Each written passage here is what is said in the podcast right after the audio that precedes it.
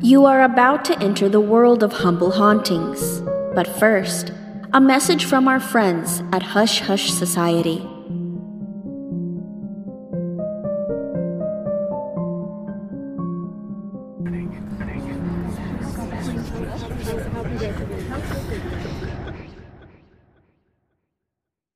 Greetings, I'm Declassified Dave. I'm Mystery Mike. I'm Slick Frank Sanders. Join us on the Hush Hush Society Conspiracy Hour Mondays, where we look into the dark secrets of the conspiratorial world. We'll explore the likes of government cover ups, the existence of otherworldly beings, unexplained phenomena, and cryptids.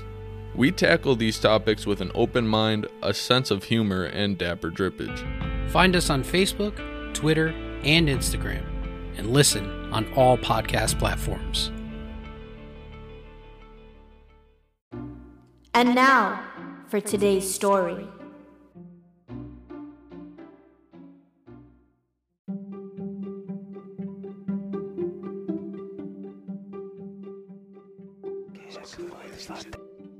What's that? Ah, yes, that's the one. You're getting good at this. I'm almost tempted to keep you on as a library assistant. Well, let's not get ahead of ourselves. We need to stop this monster of yours first, among other things. And I would have to take it up with Barnaby. He runs the esoteric library for me, so you would be working under him. No, I'm quite serious. Why do you ask? Well, of course, cats can run libraries. Why are you always asking such silly questions? oh, never mind. Yes, this is the one, all right. In the darkest corners. Some of the most unsettling creatures of Japanese folklore lie within these pages.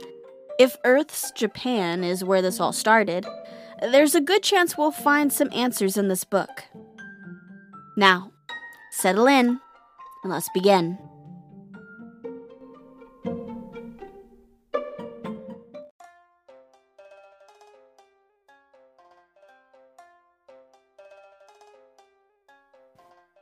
Japan's rich folklore has inspired and captivated not only the Japanese people themselves, but people from all over the world. Their tales of otherworldly creatures and terrifying spirits weave their way into countless books, movies, and art all across the globe, enriching the imaginations of every person they touch.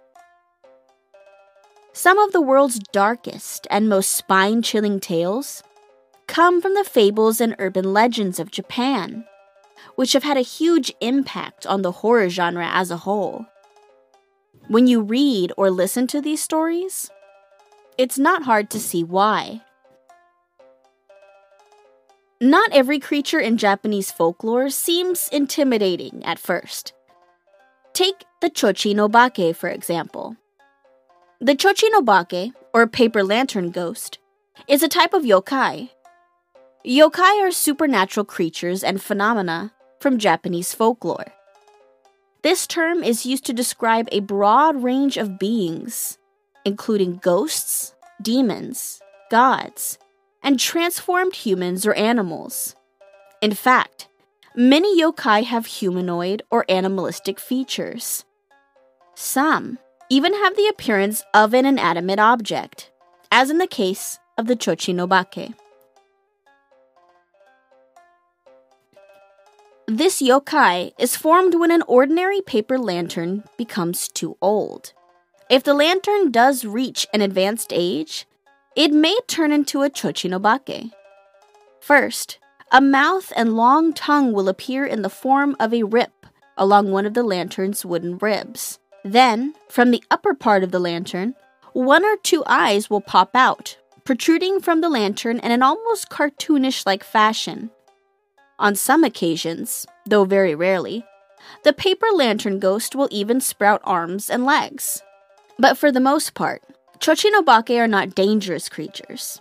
They spend most of their time surprising or scaring folks with their cackling and large rolling eyes and tongue.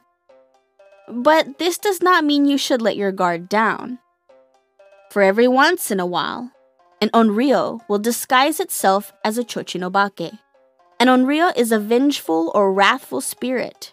But not only that, it is believed that these spirits are unique and that they can cause physical harm or death to people in the mortal realm. Some even have the strength to cause natural disasters. Crossing the path of an onryo might be the very last thing you do. Another yokai who doesn't seem like the biggest threat in the world is the Katakirawa. These creatures take the form of a black piglet with one ear and glowing red eyes. They also have no shadow. Though they don't seem too dangerous, be warned. The Katakirawa is a malicious being, and if they pass between your legs, they can steal your soul, ripping it away from your body as they run away. You can prevent this from happening, however, if you cross your legs in time. But some yokai don't always start as unnerving or mysterious creatures. Some start out as normal human beings. Take, for instance, the tale of the Futakuchi Onna. The Futakuchi Onna, or two mouthed woman, is a woman who is cursed with a second, larger mouth that forms on the back of her head beneath her hair. The woman's skull begins to split apart and form lips, a tongue, and a full set of teeth. It is a completely functional mouth that can both speak and eat twice as much as the normal person. There are a few different legends concerning the origin of this curse. Some say that the second mouth appears when a particularly stingy woman is hit on the head with an axe by her husband as he chops wood. The place where the axe has split her skull never heals, instead, becoming a second mouth. Another legend tells of a woman becoming a Futakuchi Onna by starving her stepchildren while making sure her own blood related offspring are always well fed. The stepchild who dies of the starvation will come back as a vengeful spirit, possessing the mother or the daughter by becoming a second mouth on the back of their head. But the most common story is that a woman becomes a futakuchi onna by not eating enough.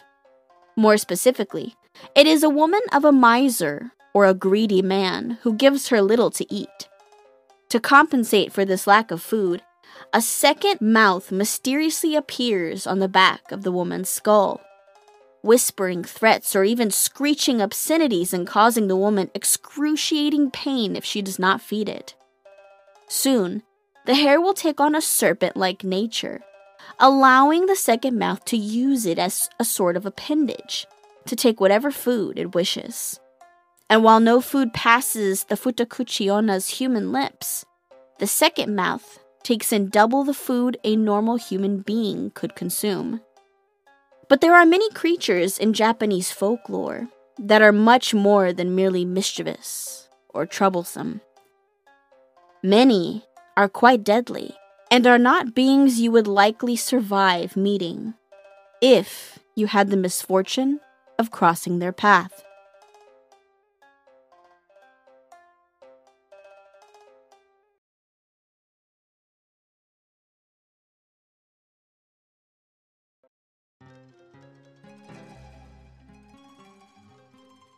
In Japanese folklore, water is believed to be a channel to the world of the dead. The bottom of a well, especially, was seen as a direct connection to this world. But wells were also a popular hiding spot for murderers to dispose of bodies. Due to its connection to the afterlife, getting rid of a body by tossing it down a well was believed to create a powerful curse. The Kyokotsu, for example, which literally translates to crazy bones, is a skeletal specter wronged in life and is now holding a grudge even after death. It has the appearance of a human skeleton, dressed in the traditional white burial kimono, with long white wisps of hair atop its skull. Those who choose to grab water from an ancient well should take care, for as they bring up the bucket, the Kyokotsu will spring forth as it reaches the top of the well to attack, like a terrifying and sometimes deadly jack in the box. The Yuki Onna, which translates into snow woman, is a being that stalks and hunts humans near snowy mountain roads. They are said to possess an otherworldly beauty, with long black hair and skin as white as the snow in which they dwell. They possess the most piercing eyes, and their touch is said to chill a person right down to their very bones. They typically prey on travelers, though some have been said to break into a person's home. They freeze their victims' bodies and then feed off the life force within. And though they are natural killers, not all Yuki Onna are purely cold blooded. Tales of these beings falling in love with their victims and letting them go is not uncommon. Some are even said to marry humans. But as the Yuki Onna never age, their true nature is soon discovered. These marriages don't tend to end happily. One legend in particular speaks of a man who insisted he was married to a Yuki Onna. He said his wife was unimaginably beautiful pale as the moon with the most piercing eyes. But he soon noticed something strange about her. His lovely wife refused to bathe.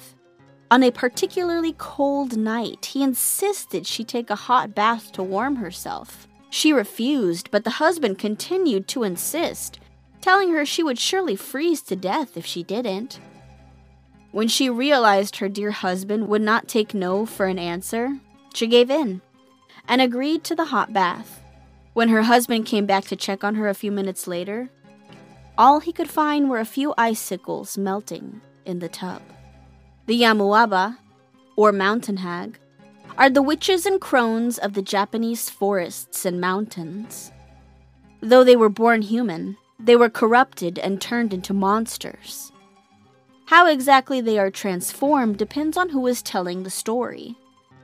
Some believe Yamauba are created when a young woman is accused of an evil deed and runs away in the forest to live her life in exile. Gradually, as these women age, they transform into the Yamauba. Some sport fangs or horns, but most look like harmless old women until they attack. Some say the origins of the Yamauba were born in the times of economic hardships or devastating famines. During these difficult periods in history, it was not uncommon for poor families, unable to feed everyone under their roof, to sacrifice the very old or very young by leaving them in the woods. Many times, it was the elderly who suffered this fate. Villagers would make the difficult sacrifice in order to keep the rest of their family from starving, and in doing so, they would be forced to lead their elderly mothers deep in the forest and leave them there to die. It is believed that either from fear, desperation, or anger at being discarded, the elderly women transformed, becoming monsters of the forest, dark witches who feasted on human flesh.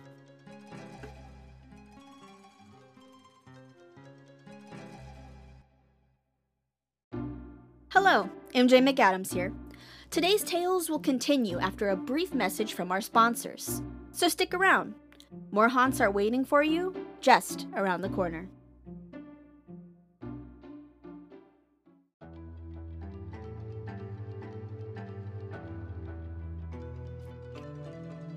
But some of the most fearsome creatures in Japanese folklore are the Oni. Oni translates into demon or ogre, and they are the bringers of destruction, plague, and disaster. They are the yokai charged with punishing hell's damned souls. In appearance, they are towering humanoid creatures with horns and tusk like fangs. Most have red or blue colored skin, though it can vary depending on the tale. They wear only loincloths, made from the fur of large predators, and possess an inhuman strength. Many are even accomplished dark sorcerers. Most Oni weren't born that way. An Oni is formed when a truly evil and despicable person dies and is sent to one of the Buddhist hells. Here, they transform into the Oni and serve the great Lord Enma, ruler of hell. It is their job to punish the wicked souls of hell, those who were evil in life but not evil enough to become one of the Oni. They take great joy from their work, tearing skin away, breaking bones, and beating the wicked with crude iron clubs. But the descent to hell isn't the only way to become an Oni. It is said that a truly evil person may transform into an Oni while they are still alive, after which, they remain on earth forevermore, tormenting mortals wherever they go. The greatest and most wicked of this type of Oni was known as Shuten Doji, the king of the Oni. As a child, Shuten Doji was devilishly intelligent and inhumanly strong for his age. Because of this, those around him called him a demon child and did not accept them as their own. He became shy and bitter due to the cruel treatment of those around him. At the age of six, his own mother abandoned him due to his supernatural differences. Orphaned and alone, Shutendoji left to join a temple in Kyoto to become a monk. But he found no kinship with his fellow acolytes, who disliked him for his superior strength and intellect. As Shutendoji grew older and more resentful, he turned to drinking to cope though it was forbidden for monks to consume alcohol. But he did not care, and prided himself on his ability to drink anyone under the table. It was his drinking that earned him the nickname Shuten Doji, which means little drunkard. On the night of a great festival, he became drunk and donned an Oni mask to jump out and scare his fellow monks. But at the end of the night, Shutendoji found that he couldn't remove the mask. It was now a part of him forever, his eternal face.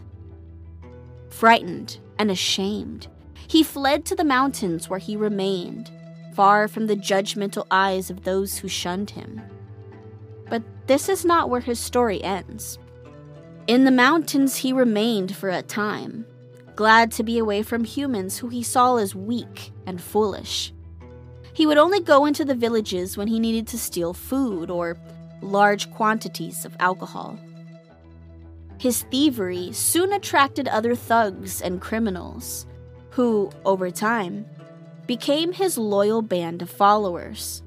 Living in the mountains, Shutendoji began to practice and master dark sorcery. He taught this magic to his loyal band of thieves and thugs, who, over time, along with Shutendoji himself, transformed into real Oni due to their evil ways. Together, they plundered villages, murdered innocents, and captured young virgins to drink their blood and feed upon their raw organs. The evil band of Oni eventually settled in the grand dark castle atop Mount Oe, where they planned on taking over the capital and putting Shutendoji on the throne as emperor. But their plan and their evil deeds were put to an end when the famed warrior Minamoto no Yorimitsu and his band of heroes stormed the castle. With the help of a powerful poison put in the Oni's alcohol, the warriors were able to slay the demons and cut off the head of Shutendoji. Legend says that even after the head was severed, the king of the Oni still tried to bite at his slayers. Being an unholy creature, the head of Shutendoji was buried beneath a mountain pass, known as Oinosaka, just outside the city limits. To this day, it is said to sit deep within the earth, never to cause havoc or disaster ever again.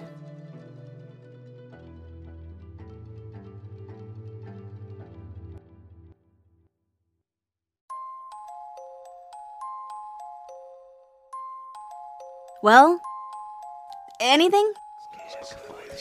Damn. I was hoping, well, no matter, I suppose. We better get back to it and. You do remember something. Well, spit it out then. Some sort of fox maiden? I highly doubt your monster is a kitsune, my dear captain. They don't make that hideous roar, for one thing. Something like a kitsune. Maiden of the forest, possibly? Hmm. I see. And she was with your monster? Do you remember who she was?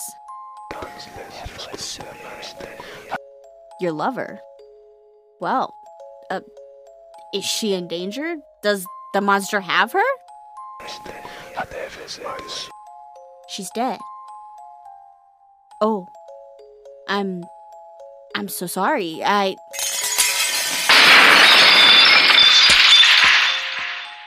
What in all the gods' names was that? Barnaby, what is going on out there? I need to see this for myself, huh? All right then. Captain, I must ask that you stay here until I return. I'm afraid we might have finally run out of time. Thank you for joining us today at Humble Hauntings. If you enjoyed today's tale, then feel free to leave a review and subscribe to our show. Don't forget to share with friends and family as well, because after all, when it comes to exploring the unknown, the more, the scarier. And remember, my spookables, home is where the haunt is.